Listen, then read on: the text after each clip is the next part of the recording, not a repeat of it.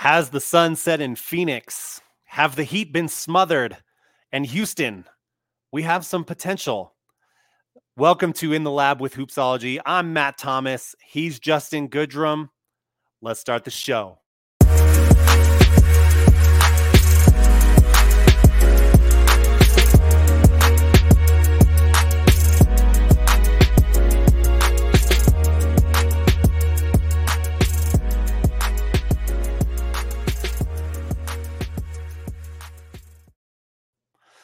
Welcome to In the Lab with Hoopsology. If you made it through that corny intro, I thank you for still being here. But hey, what can I say? I, I can't resist, you know, some good f- puns, some good wordplay there. I am joined by my co-host. You know him, you love him, Justin Goodrum. Justin, how you doing, man? Good, man. How about yourself? I am doing great. I spent those of you on video can see and uh, laugh at my slight little sunburn here that I've got going on. I spent a lot of time outside yesterday. Uh, does not hurt, but it's it's very visible. my face is beat red, not just about excitement from the playoffs and what we're going to talk about, unfortunately. But I'm doing well, man. Can't complain. How about you? Um, good, man. Just you know, watching the playoffs Nothing new, just uh, kind of crazy. You know, talk about weather. It's like 81 degrees here, and tomorrow's a big snowstorm up here in Denver. So, oh wow, the global warming continues. That's what's happening. So, I guess uh, so. Yeah, it's been in the 90s here in New Mexico. I yeah. mean, it already feels like we're starting off in June, mm-hmm. uh, a little bit early. So I definitely can relate. Uh, before we dive into these topics, and we do once again have a lot to catch up on and a lot of fun things to cover tonight. Um, but I, I do want to direct our listeners. Uh, encourage you all to subscribe if you're not subscribed already. If you are, we thank you so much for supporting the show. Last week, we recapped uh, kind of the the middle of the second round and some of the controversy with Memphis. Um, we also had a great conversation with the New York Post, Dexter Henry, that would still be a very fun listen if you haven't had a chance to catch that yet. I encourage you to go back and listen. Uh, and we have some big interviews coming up, uh, some that will likely be dropping early next week. So stay tuned for that. Just a little tease as far as that goes. Um, let's get into it. We, like I said, we we do indeed have a lot to cover. Um, look, the Celtics for a second consecutive round. We can just start with this quickly and then we'll move on to Phoenix. Celtics for a second consecutive round have uh, proven me wrong. Uh, proven proven us wrong. Uh, you know, I, I basically picked the Bucks thinking even without Khris Middleton, Giannis was going to be too much to contain, was really betting on Giannis. Wasn't really disappointed with his performance at all. No real regrets about that pick, but I'm I'm very impressed with the Celtics. We'll talk about them more in a little bit, but did you have any quick thoughts just regarding that Milwaukee Boston Celtics series? I mean, I think home court advantage in game 7 uh, a huge factor or at least a helpful factor. But really, both of these game sevens at the end of round two, not much of a competition after a certain point. I mean, the the Bucks Celtics a little bit more competitive for longer than uh, than the game we're about to talk about. But uh, any uh, leftover thoughts on Milwaukee Boston? Um, not much. Like I echo your sentiments. Didn't have too much faith in the Celtics just based on their previous history. Um, I am happy for them just to see them have this type of success and as recording of this podcast, they have tied up the series with the Miami Heat, so that's pretty cool to see. Um, with the Bucks, yeah, that was Khris Middleton being out. That really put a lot more of the pressure on Giannis, and I think you saw that with fatigue, him just missing a lot of these easy shots towards the basket, and it cost him. And it's interesting because we'll get to the Suns, but it's kind of like the opposite um, in terms of both conferences. I mean, if you take a look at Milwaukee you know they're missing you know a lot of their key stars including Khris Middleton um, and they you know paid the price. But you take a look at the dallas mavericks they may not have this much depth but they end up destroying the phoenix suns. So it's kind of like um, two opposites there. But no um, not much to add. Just happy that um, boston's able to go to the eastern conference finals. And let's see if they can kind of put up or shut up. I mean this has been a team forever um, filled with championship potential, and this seems to be the year um, to win it all, just based on who's left. Totally. Uh, let me ask you this. You know, it, it seems like, and and I don't mean to downplay what Jayson Tatum has done. He has been great this playoffs. I, I, think that's that's undeniable. He's been a pretty steady hand for the Celtics, and and he's been their top dog, no doubt. Do you think he's getting a little too much play for for his ascension into the league here or do you think it's about appropriate the level of hype he's getting? I mean obviously they're having success so you got to pat him on the back to some extent. Do you think it's a little overblown? I guess you know state my bias i i do feel that way a little bit. Um how do you feel about it? I think it's tbd um i think this Eastern Conference uh, Finals, I think this is the, the series to see. And if they mm. advance, you know, ultimately this could really push him into that superstar direction. I'm kind of in the camp you are, Matt. However, I think I'm more on kind of the wait and see as opposed to thinking he's, you know, slightly overrated. Um, I've always liked this game. I think he has true superstar potential. Um, I like, you know, him and his son. I think that's pretty cool. Pre-game, so he has kind of like that social media kind of coolness factor, kind of like Steph in terms of those intangibles. Um, but – in terms of his game, I mean, this is where you prove it. I think um, I forgot who it was. I think it was on TNT. They were talking about Jimmy Butler and mm-hmm. how he just steps up his game when there's more pressure. And mm-hmm. we're going to see what happens with Tatum. I mean, this is a true stress test. And so if he falters, then I think we, we can not put him in that class yet. So um, I think this is a good ex- kind of stress test and kind of proof case to see if he's really worth all the hype that he's been getting online. Yeah, I I hear you. I, I think what the the Celtics defense gets talked about a lot as well. I do think that is the main story and I think the the mental toughness of this team that is improved. I think because of uh, Coach Udoka, Udoka, excuse me. Uh, I think that's the real story of this team that he has challenged those players and toughened them up. This was not a team with a lot of mental toughness, uh, really the past several years, and now this is a team that's resilient. They're battle tested through these first two series here.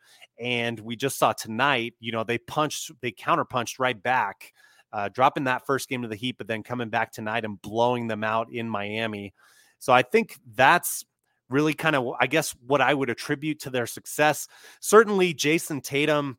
I, I think what I would say at this point is there's no debate like are we going to trade Tatum or trade Brown? You know, if it came down to that, like it's it's totally Jayson Tatum has established himself as the one A player on, on this roster. But uh, those are great points, and and yeah, absolutely. I mean, the, we have this fantastic Jimmy versus Jayson uh, sort of thing happening in this Heat Celtics series, and that's going to be uh, a lot of fun to keep track of and, and see who comes out on top uh, as far as that goes.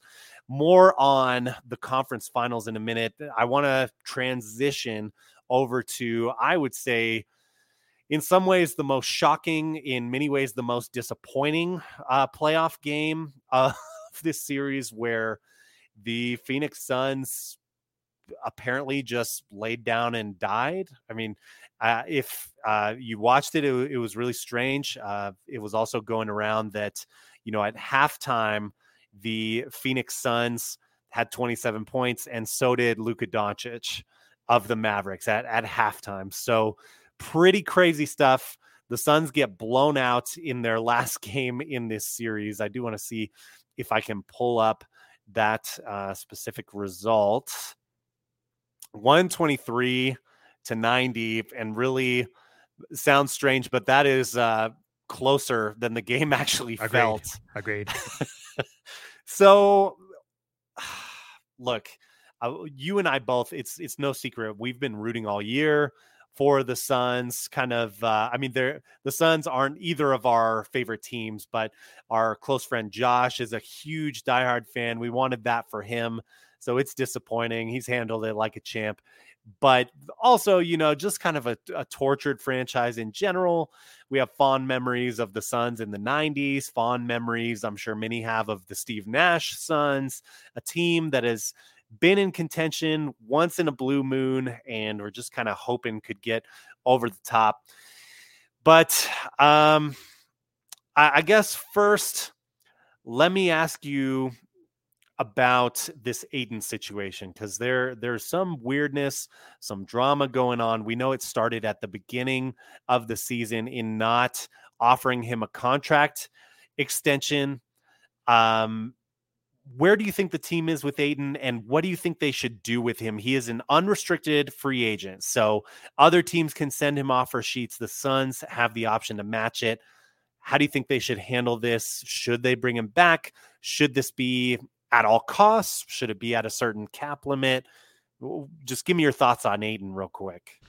I like his game. I think they should keep him. I think he's a huge piece with Devin Booker for their future.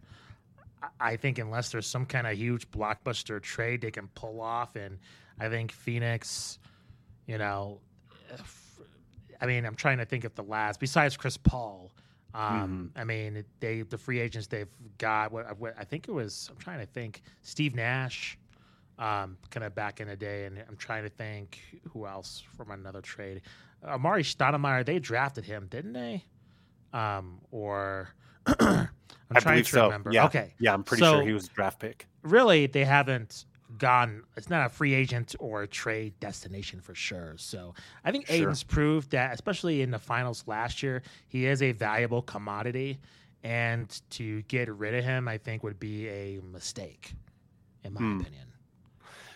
And uh, does that extend to max contract value? Oh boy, uh, because I mean, yeah. folks like Woj, Zach Lowe, I believe, uh, are pretty dead set on he's going to get offered the max. If so, so the difference would be if Phoenix lets him go and and seek out offer sheets, do what he wants. Other teams can only offer him four years of the max, whereas the Suns could offer him a five year max yeah. deal. Uh, do you bring him back if it's max contract? Like, so if a team offers him the max, Suns have to either match it or pass on him.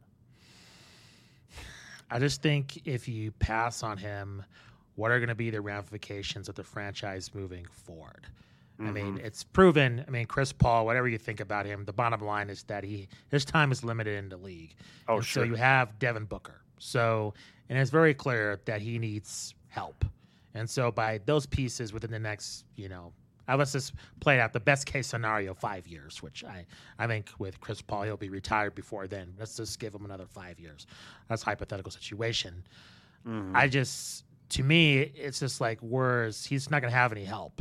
And I think if mm-hmm. you're building a franchise, I think it's worth giving him the supermax. Now it's a risk, and I know that might be an unpopular opinion, but what's what's the alternative? I mean, you would just I mean, what they have to build through the drafts, trades. That's not really their game at this point. And also, the Sarver thing is a factor. I mean, if you take a look at the scandal, I mean, if you're trying to get free agents and this scandal's kind of over the head of this franchise, do you want to play for Phoenix? I don't. You think mm-hmm. so? Mm-hmm. So I think all of those are factors in you know trying to keep the foundation as much as possible, at least with Ayton and um, Devin Booker. Yeah, that's the important unknown of this whole thing is we could still have things come out yeah. um, from this investigation that's been ongoing this entire season. Uh, could be some of the reason for the drama for that last game, but that's all speculation at this point. Yeah, it is. That's true. Um, let me ask you this, and this isn't really a fair question because Ayton is younger, obviously. Um, so, so I temper expectations with that a little bit. Um, do you like Ayton as much as Rudy Gobert? I let me be honest. I'm not the biggest fan of Rudy Gobert. I just mm-hmm. think they were talking about it on um, what's it called, Inside the NBA, um, and I think Shaq had a, I think a good point. Like, you can't score. I mean, he's great mm-hmm. defensively, but at this point, you need to be a two way player to be a superstar. And I think DeAndre Ayton, he may not be the in terms of defense you pick Rudy Gobert, but as a two way player, I'm going to pick DeAndre Ayton. I mean, mm. so you are higher on him than Gobert. I think so. I just and look what's happened in Utah. I mean, where's their success? At least the Suns made the finals, you know. And then with Ayton, he was a big part of that. So I mean, I think it's pretty clear, despite like the awards of you know being this all-around best defensive player going to Rudy Gobert. Um, yeah, I would go with Ayton, in my opinion. Gotcha. Yeah, and and I guess the reason I bring that question up is we see what's been going on with Utah. We see how that's yeah. kind of flamed out, and I'm wondering if the if the Suns are kind of the higher tier version of that, where are they going to get locked into a max contract with Ayton, and then kind of their ceiling is established, kind of like Utah's is with Gobert being one of their max contract players. You know, well, I do agree yeah. with you. I think Ayton has a lot more potential as um, sort of uh, more star power and, and as a threat on offense than Rudy Gobert, especially at this point with Gobert, I believe, being 29 or so, and Ayton being much younger than that. Um, I and I'll be honest, I I don't know what I would do if I were the Suns in the in the off season. I mean, I definitely think I'm not offering you the five year max. Uh, I would prefer to get Ayton at like 20 million a year, but I don't think that's that's what the market will dictate. I, someone's going to offer him more per year than that, and you're going to be having to make this decision. Do is DeAndre Ayton worth? You know, I, I don't know what the number will be, but 35 to 40 million a year or something like that. Uh, and I think you're right, and you bring up a great point. Not a historically great free agency team, so you may just have to sign him and hope that he develops.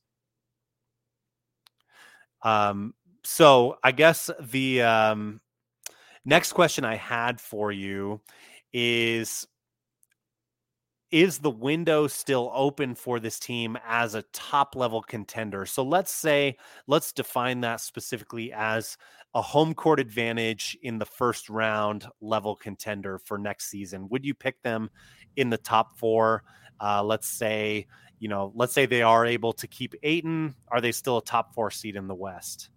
I think so. I don't really see the Western Conference changing dramatically where they're bumped off like that. So I feel you. I think the question is with this team is how bad is this loss going to stick with them? I mean, this yeah. is not just, you know, yeah. a loss in game seven. I mean, I think most fans are understanding of like, hey, you know, you have a bad shooting night, it doesn't go your way, whatever. They got annihilated. And, and honestly, I'll just looking at it because I caught the game. I didn't see all the game. I caught it like the second half, and their effort was atrocious. Like, mm-hmm. and I mm-hmm. think we let's just keep it real. We we talked about this in our text change in terms of the Sarver investigation. They it looked like they didn't want to be out there because in the NBA in this day and age, I would say 20 points or less is kind of like the average in terms of a blowout. Mm-hmm. And if you're getting destroyed in a game seven by 30, 40 points, something's up with that leadership. I mean, I saw Phoenix play here against Denver. That's a competitive team. They want to win. Like, that is, they did not, they didn't try. Like, this, let's just be real about it. When you're getting beat that much, that's a, a college score. in a college game, college blowout that we witnessed mm-hmm. in that game seven. And honestly, I think the the blood is on Chris Paul's hands for this. I mean, just taking mm. a look at it. I don't know if you're going to ask me about Chris Paul or not. I might be jumping the gun a little bit, but just tying it into next season. I mean, if you're other players on this team, I mean, you take a look at it. Um, he's blown five, two to zero um, series leads in the playoffs. I mean, mm-hmm. and this one is the worst by far, yeah. just yeah. because of how bad this loss is. And I think there's certain. I mean, it is weird because really Chris Paul surprisingly just dodges a lot of the hate. I feel like you know you mm. take a look at James Harden, you take a look at you know other players in the league in terms of criticism. They are just getting torn up, and really Chris Paul, I think, escapes that somewhat. Mm. And so I think headed in the next season, I think you're right. I think this is kind of like a Utah Jazz situation. I think your comparison to that team is correct. I just what they do in the regular season, it's like whatever. Like what's going to happen in the playoffs? Let's just fast forward the year until we get to March 2023, um, because at this point, it just doesn't matter um, in terms of their regular season success. I do think just based on everything. they have enough depth, and I just think the way Booker is a competitor and just their mindset, I think, will lead them to get one of those top four seeds, but something's fishy. Like that, I mean, a team of that caliber, based on last season and based on them having the 2 0 lead, you don't get destroyed by 40. mm-hmm. it's just, and it's just a lack mm-hmm. of effort. You just watch the game like there's no hustle on defense. And as in the words of Charles Barkley, when there's a blowout, like you know, throw an elbow. Like there's some something to assert authority. Like you're not going to take it. That didn't mm-hmm. happen. Um, mm-hmm. So I'm sorry about my soliloquy there, but um, I think even though they might get that top four seed um, in terms of their playoff run, I think that's just a massive question mark. Yeah, no, um, all great points there. Uh, I would also add, keep in mind, Denver's going to be better next year, most likely. They have a two-time MVP back to back, and he's actually going to have Agreed. some more talent around Agreed. him, quite a bit more. Um, Golden State could still be strong, could drop off depending on how their health holds up. Of course, Dallas seems like they're going to get better. We get a healthy Clippers team potentially next year. I mean, Clippers have been out of the picture for all season. Uh, they could be a top four talent potential team. I, I know maybe kind of a long shot. We got to see it for sure, but coming back as a threat, I guess is my my main point. Um, so I I don't think I'm as confident, but I would agree that if I had to bet on it today, I probably would say they're going to still have home court advantage next year. Um, the I'm glad you bring up Chris Paul. I think the obvious need for them is a veteran point guard since they weren't able to rely on Cam Payne. I, I think they need someone that they could even maybe split time with during the regular season. And it's an interesting thing with Chris Paul because, and I think the reason he gets less criticism is because people see the numbers, they're all into the analytics. They see that he's, you know, like by the numbers, a top three point guard of all time. But I do think it's fair to criticize when someone hasn't gone the distance, you know. So he's going to be maybe like the Peyton Manning of point guards, except Peyton Manning did win a championship. Uh, or maybe um, maybe the Charles Barkley of point guards is a, is a better probably comparison worse. there. Probably worse. Um, Barkley performed at least. I mean, Barkley is a beast. Yeah. Yeah. I mean, in uh high pressure situations, it wasn't his fault. So. And look, of, of course, I mean, both you and I think Chris Paul's game is awesome. He's a legend. Yeah. But in terms of a lot of people that I've seen have put him like above Magic Johnson and, and like all these legendary players just because of his analytics and like his his PER and things like that that he's able to do. But I'm sorry, not not for me. Um, if he can't uh, win a title. Uh, it's not even in winning the title matter. It's just and playoff performance too. It's just yeah. performance because I think right people understand circumstances, but like I mean, we take you evaluates of these five series in which they blow this. He's teams have blown a 2-0 series lead. I think the person that's ahead of him is Blake Griffin. I mean, yeah, I just it's I don't know how you could put him above Magic Johnson when granted his stats might be better, but Magic right. has great stats himself and has multiple championships and MVPs. Like I don't I mean it's pretty obvious to me. But Right. Yep. Uh, so going to be a fascinating offseason in Phoenix and uh, we'll we'll see what they can do. Obviously, that roster is still stacked. Um, but the, the Ayton drama is going to kind of be one of the uh, main running storylines of this offseason. See how that shakes out. Um, so let's move into the conference finals. Uh, I'm still calling round two, round two on NBA.com. Apparently, I, am supposed to call that the conference semifinals. I, I never hear anyone uh, other than online here call it the conference semis. I, I always yeah. call it round two. Me I don't too. know about you. I call it round two. Yeah. um, so we, of course, we've already mentioned it. So let's go ahead and get into it. Just kind of finish our thoughts on Miami and Boston. Um, this is now tied one to one. And I'm going to go ahead and pull up our picks that we posted here on Twitter. You can check the date on that if you don't believe us. All right we posted this before the series started. Um, Justin, you had Boston in six. I had Boston in five, just thinking that with the competition they've been through, I don't see Miami adding up to that. And Miami's been through softer competition, rightfully so, because they are the one seed. Uh, how are you feeling about your pick, Boston in six right now? Do you see more potential for the Heat to win it, less potential after this uh, this kind of drubbing they went through tonight? How are you seeing this playing out? Still feeling good about Boston in six? Um, still feeling good. I would say if you take a look at the bubble, I mean, the Miami Heat are probably the most disrespected team in the league. And that includes myself. like I've totally disrespected yeah. him, and that's why I picked Boston in six just because I think the Heat are going to cause some problems. And I just think, you know, Tyler Herro shown huge improvement, I think. Um, in game two, um, his stats weren't that great. He scored 11 points. Um, Butler still had a great game. But the key is, is really Tyler Herro and, you know, Bam Adebayo. I mean, he had six points. I mean, if the Heat are going to have any success, they have to play better. But that's due to you know the Celtics defense. I mean, they have one of the best defenses in the league, um, and so I just think because of that, because of the superstar potential, um, that equals them advancing to the the NBA Finals. But don't, don't, don't underestimate the Miami Heat, and we've seen Boston be inconsistent. I mean, so anything can happen, but I, I feel pretty good. Um, I think it's going to be some contentious games. I think it's going to be, we'll see some closer um, scores, but I think at the end of the day, Boston will pull it out.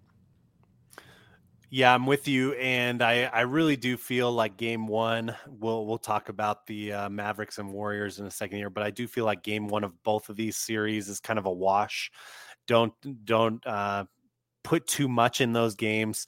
Uh, don't put too much in Boston being blown out because let's keep in mind they went through a pretty grueling seven game series, whereas the Heat came in rested and with home court advantage. So the fact that they bounced back in this game too actually makes me even more confident about my Boston in five pick. I definitely think Boston is winning the series at this point. They got that game in Miami that they needed to get. To me, it's a question of whether it's going to be in five or six.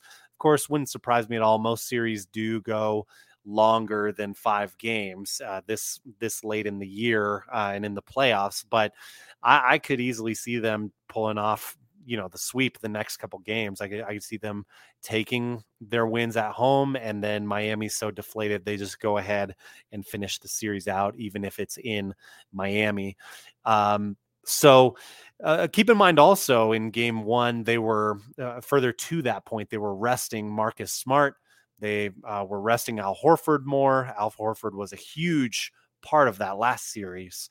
So yeah, I'm totally with you. And it's it's hard to imagine um, a path for Miami to win this at this point. I guess unless Jimmy Butler just really goes insane in one of those games in Boston at least, and they can drag this out to seven games and and get the win at home.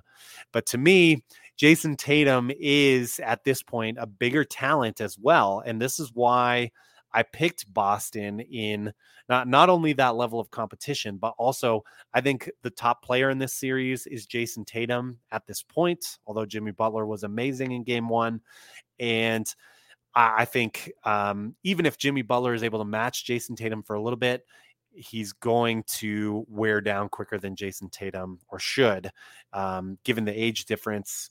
Um, so, yeah, I, I, really just see almost everything in Boston's favor. Um, and a better defensive team, as good of a defensive team as Miami is, Boston's better. So, and I say this fully as someone who would like to see the Heat win this series, but I just mm. don't don't think it's going to happen at yeah, this point. Agreed. Um, let's discuss Dallas and Golden State, and then we can talk a little bit about Luka. Um, so, Golden State has won game one. I mean, quite literally smacked Dallas on the face, especially Luka Doncic. I'm sure you saw that gnarly scratch on his face. He mm. said he mm-hmm. didn't mind. He said it made him look tough. uh, pretty funny comment from Luka Doncic. Let's take a look at the final score of that game. It was 112 to 87 in Golden State. Again, I would say don't put too much stock into that game one because Dallas, let's keep in mind, even though it was a blowout, they did go seven games against Phoenix. That was a tough series up until that last game. So I could see Dallas bouncing back in game two as well. They are not as battle tested. They are not as experienced as the Boston Celtics. So it would be more of a surprise to me if they did the same thing Boston just did and had the turnaround blowout in game two. But I do think pulling the win off is a possibility for Dallas. Uh, we'll pull up our picks here. I had Golden State in seven. I think it was a little bit of a reactionary pick to Dallas downing the Phoenix Suns, which I was not expecting at all. So I did give them the respect to maybe take it to seven games.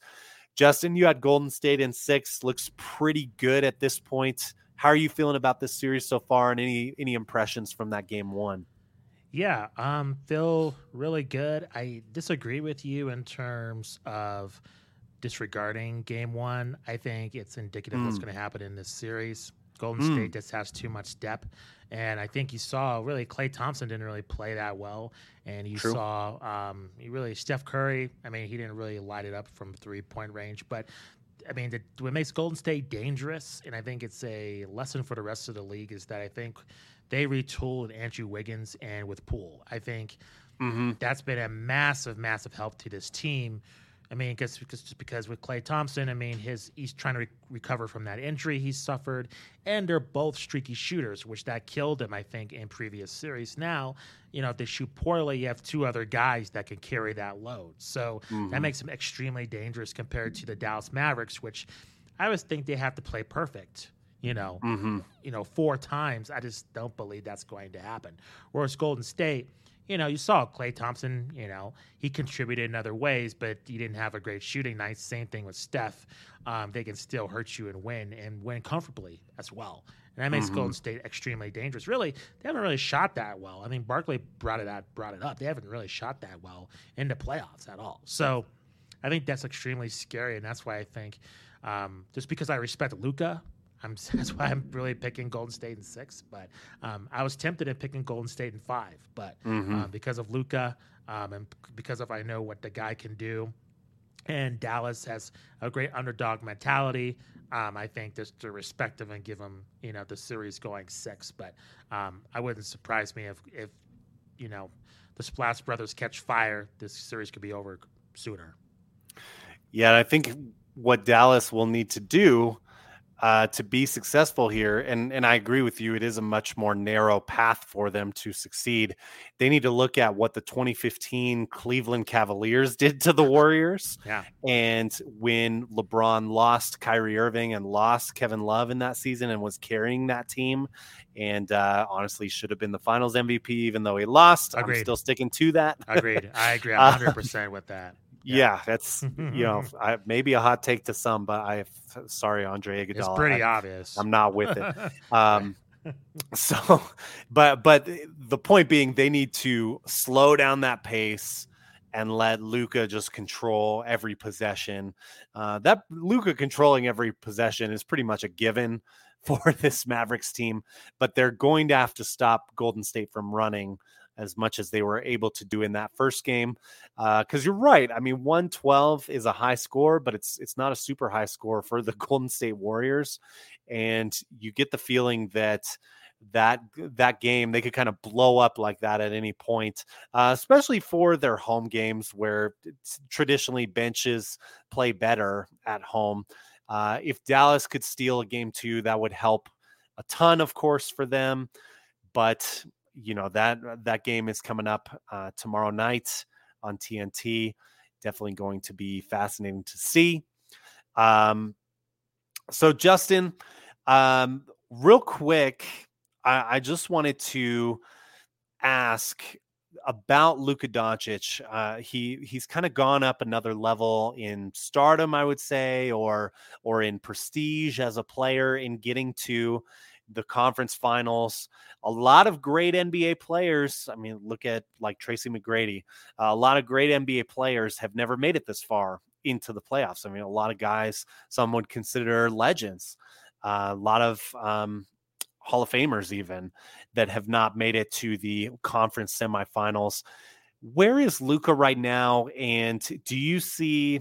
You know, like like let's say he does make it to the finals uh, this year or next year, where does he rank among stars? I, I think you and I no doubt agree he's on that top tier of talent in the league. He's only 22, which is insane.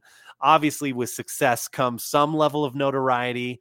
But how do you see his, I guess, star potential rising from this postseason and beyond?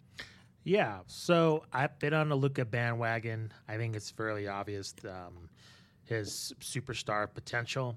I think what's going to hold him back is, you know, him being, and we talked about this, and, I know there was a controversy with, um, I think I have trouble pronouncing his name, but Ohtani in Major League Baseball. You know, with the whole oh, yeah. mm-hmm. controversy.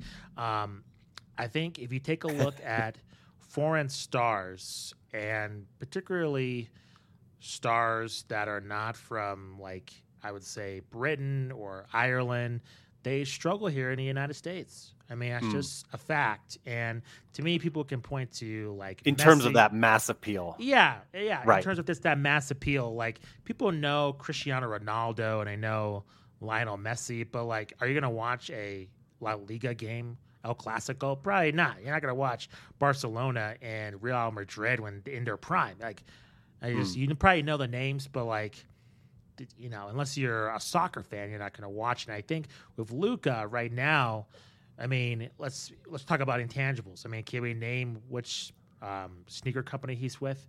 Can we name which shoe he's got? I can't really name a commercial he's got. I mean, it was very interesting talking to Marion Fader about Giannis because I think Giannis is, is funny because she talked about how he's shy and stuff. I think he's very personable. He's out there all the time, and you see his personality all the time. I mean, there is an Instagram of him, like I don't know. I think he was doing something with Oreos. Like he just seems weird. Oh yeah, like, he's just mm-hmm. like does kind of quirky. Yeah, like he's I believe he's out there all the time, and I don't see Luka doing that. Mm-hmm. So I think that's kind of the thing. If we're comparing Luka to Giannis, we saw really, I think in the beginning, it was kind of like, okay, what's this guy all about? And I think we see his seen his personality evolve. And I think with Luka, we can see that he's kind of a quirky guy too. Like Luka has, mm-hmm. you know, he gets into it with other players and he just kind of does different stuff. And he's battle tested. I think just him playing at such a hardcore level overseas, um, he has a I don't know, very unique advantage playing professionally compared to his peers. And mm-hmm. so I think in terms of his superstar potential,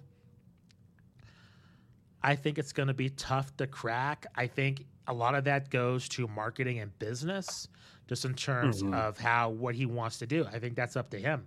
Um, and that's the beauty of you know team sports is for Luka.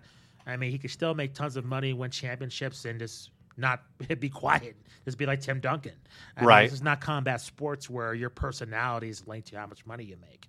Um, for Luka, he has this the distinction and the luxury of just being, hey, do you want to have that fame too, or do you just want to be a great basketball player? That's the ball's in his court. He can do whatever he wants. But um, in terms of that superstar potential, um, and to answer your question, Matt, I think it will go up um, if he advances to the NBA Finals. Sure. Um, I think moving forward, I still think like Trae Young.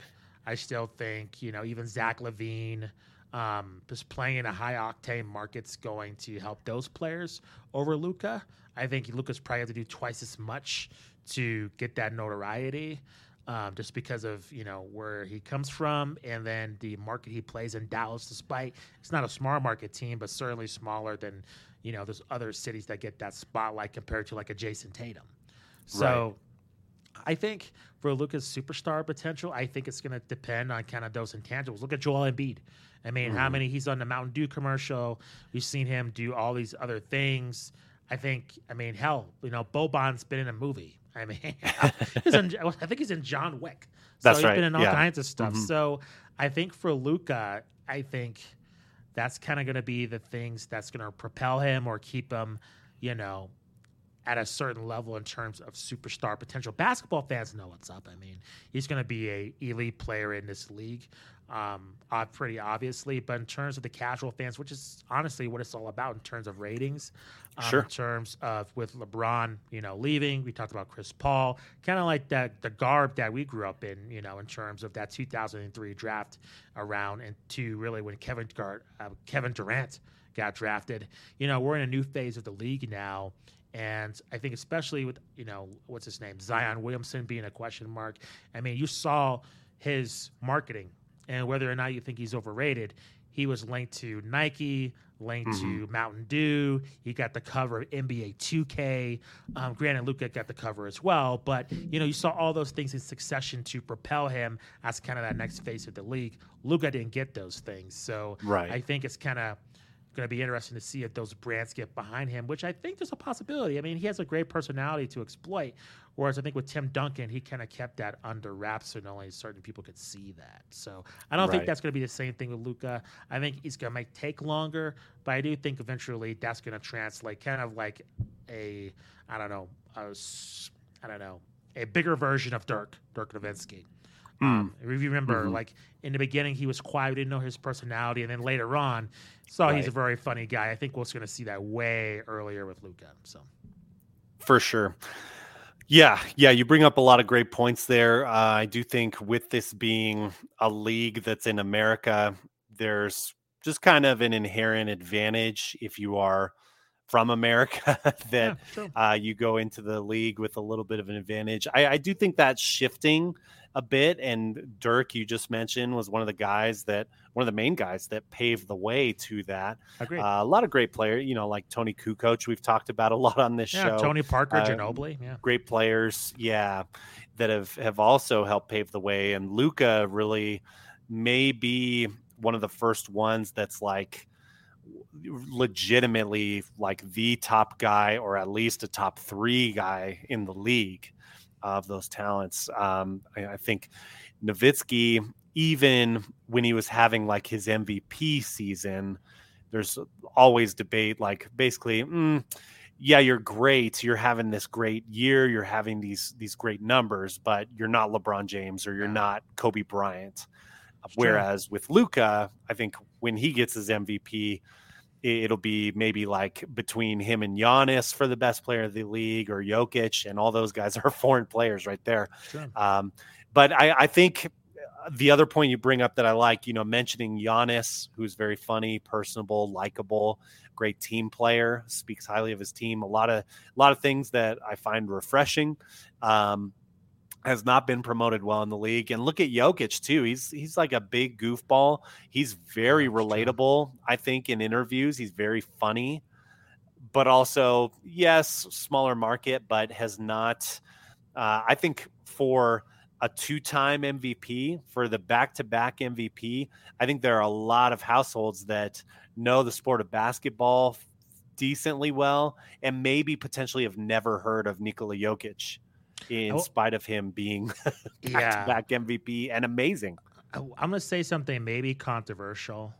Um, just popped in my mind because you brought up you brought up the Joker and you brought up Luka, and uh, if you take a look at the different guys that have shoes, right?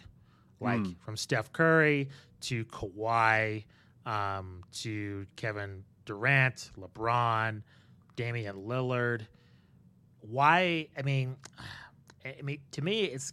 I think it's. I don't think it's a coincidence.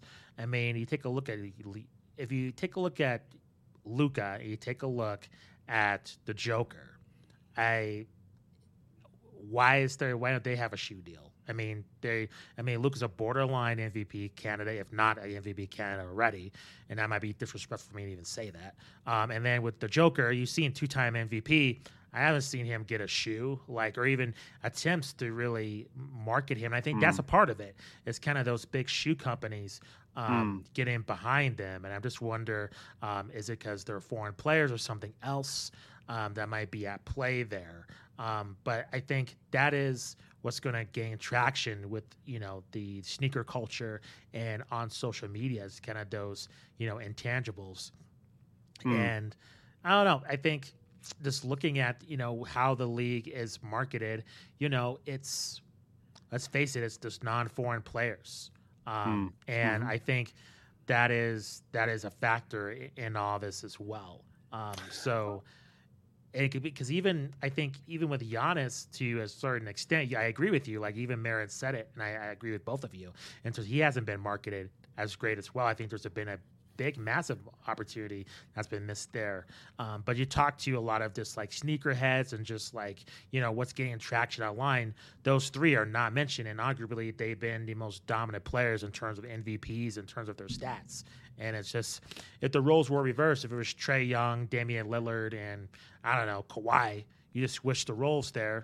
I mean, I think mm-hmm. it'd be quite different in terms of the opportunities they've been getting in my opinion. So yeah, I also wonder too if some of that just has to flat out do with speed and agility.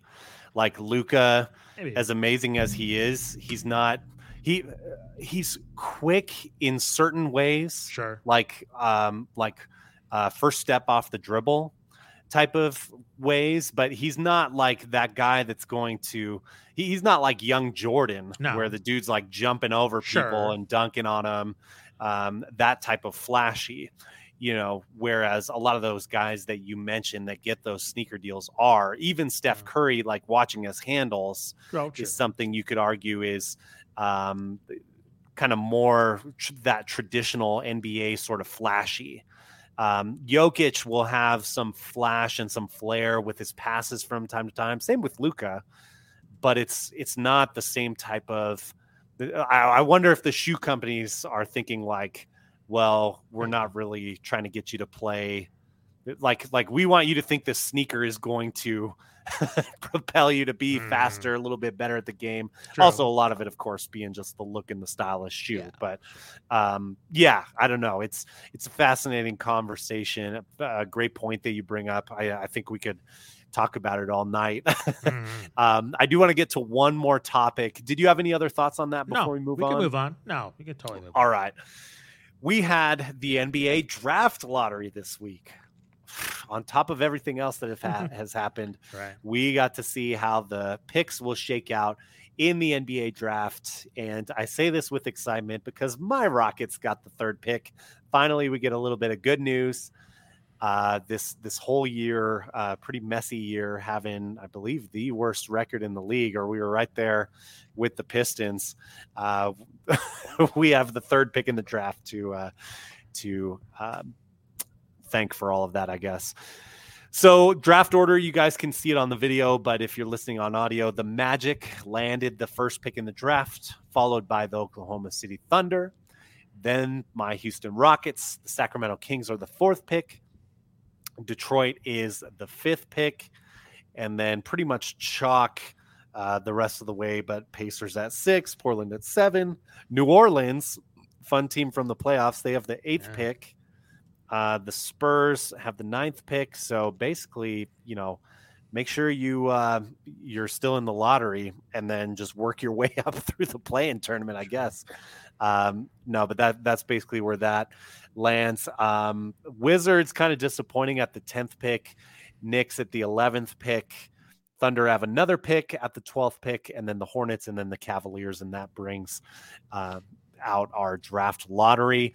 So the top three prospects unanimously have been Chet Holmgren. Now the order of those prospects is not unanimous. That's what's going to be interesting to see play out. But Chet Holmgren of the Gonzaga Bulldogs, um, Jabari Smith, or is it Jabari Parker? I'm blanking on his last name right uh, now. Uh, Jabari think... Smith Jr. Okay, thank you. Yeah. Jabari Parker from a few years ago. uh, Jabari Smith, and um, then uh, Paolo Banchero from Duke. Mm-hmm. So those are your top three talents in the draft. Pretty much consensus on them being top three. What's exciting about Houston being the third pick, they don't really get to say which one of those three they will get, but they will get one of them. A lot of people seem to think from from the little bit of the that I've listened to, Chet Holmgren at number one to the Magic um, because of his length, uh, and then Oklahoma City Thunder. Who knows what they're doing? But it seems like most people that I've read and, and listened to so far think that there is huge potential for Jabari Smith to go to the OKC Thunder, which would mean Paolo would go to the Rockets. Just to state my bias, that that would be who I would prefer to get uh, of those three players if I am the Houston Rockets because of his playmaking potentially shown. He has um, a, a wide range of skills. And this is a team where I, I think they need like a bona fide leader on that roster right now. They have a lot of talent. So maybe he can he can be that leader, or maybe Jalen Green grows into that leader. By the way, Jalen Green picked first uh, all rookie team uh, just this week as well. So good week for the Houston Rockets. Uh, Justin, your thoughts on the lottery, on who you'd want to get in in those first three picks? Um, not much thoughts to be honest. Um, I think what stands out is the Knicks at 11, just to see if they can just build the correct way rather than just overpaying for free agents. So I'm curious what they do at 11. And then um, it's echoing the sentiments of Adam Silver. He was on ESPN and just talking about how the play in tournament really, I think you saw teams not trying to tank trying to compete, trying to get into those spots, um, trying to just make it really competitive towards the end of the season. Um, so I think that was good to see. Even um, taking a look at just some of these teams here, I know, like I think the Magic were trying to be competitive. I know the Kings were trying to be competitive. Yeah. Um, and you know, I, you know the Pelicans made the playoffs. You know, you take a look at Cavaliers, Hornets.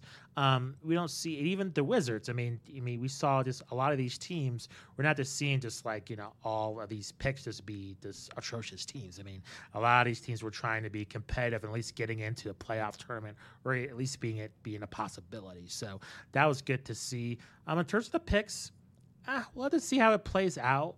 Um, I think looking at these destinations, I would say Houston's probably the best, even though I know Oklahoma City's been under like a massive rebuild.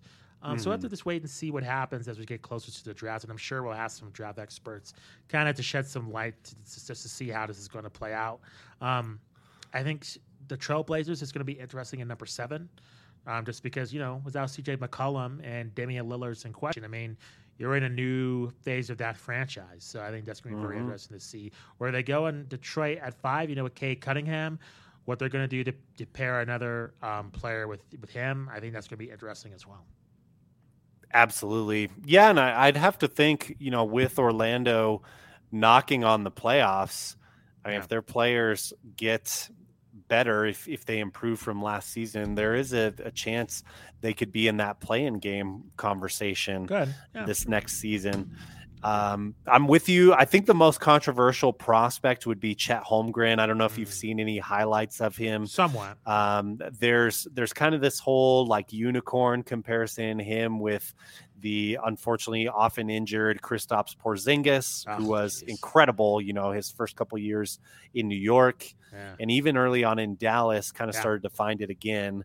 Um, do you? So for me, I mean, I I do think he has the highest ceiling of anyone in the draft, so I get the love for him. But I just kind of based on seeing what's happened to other tall, lanky guys like that in the league and, guys that are over seven foot like that. Yeah.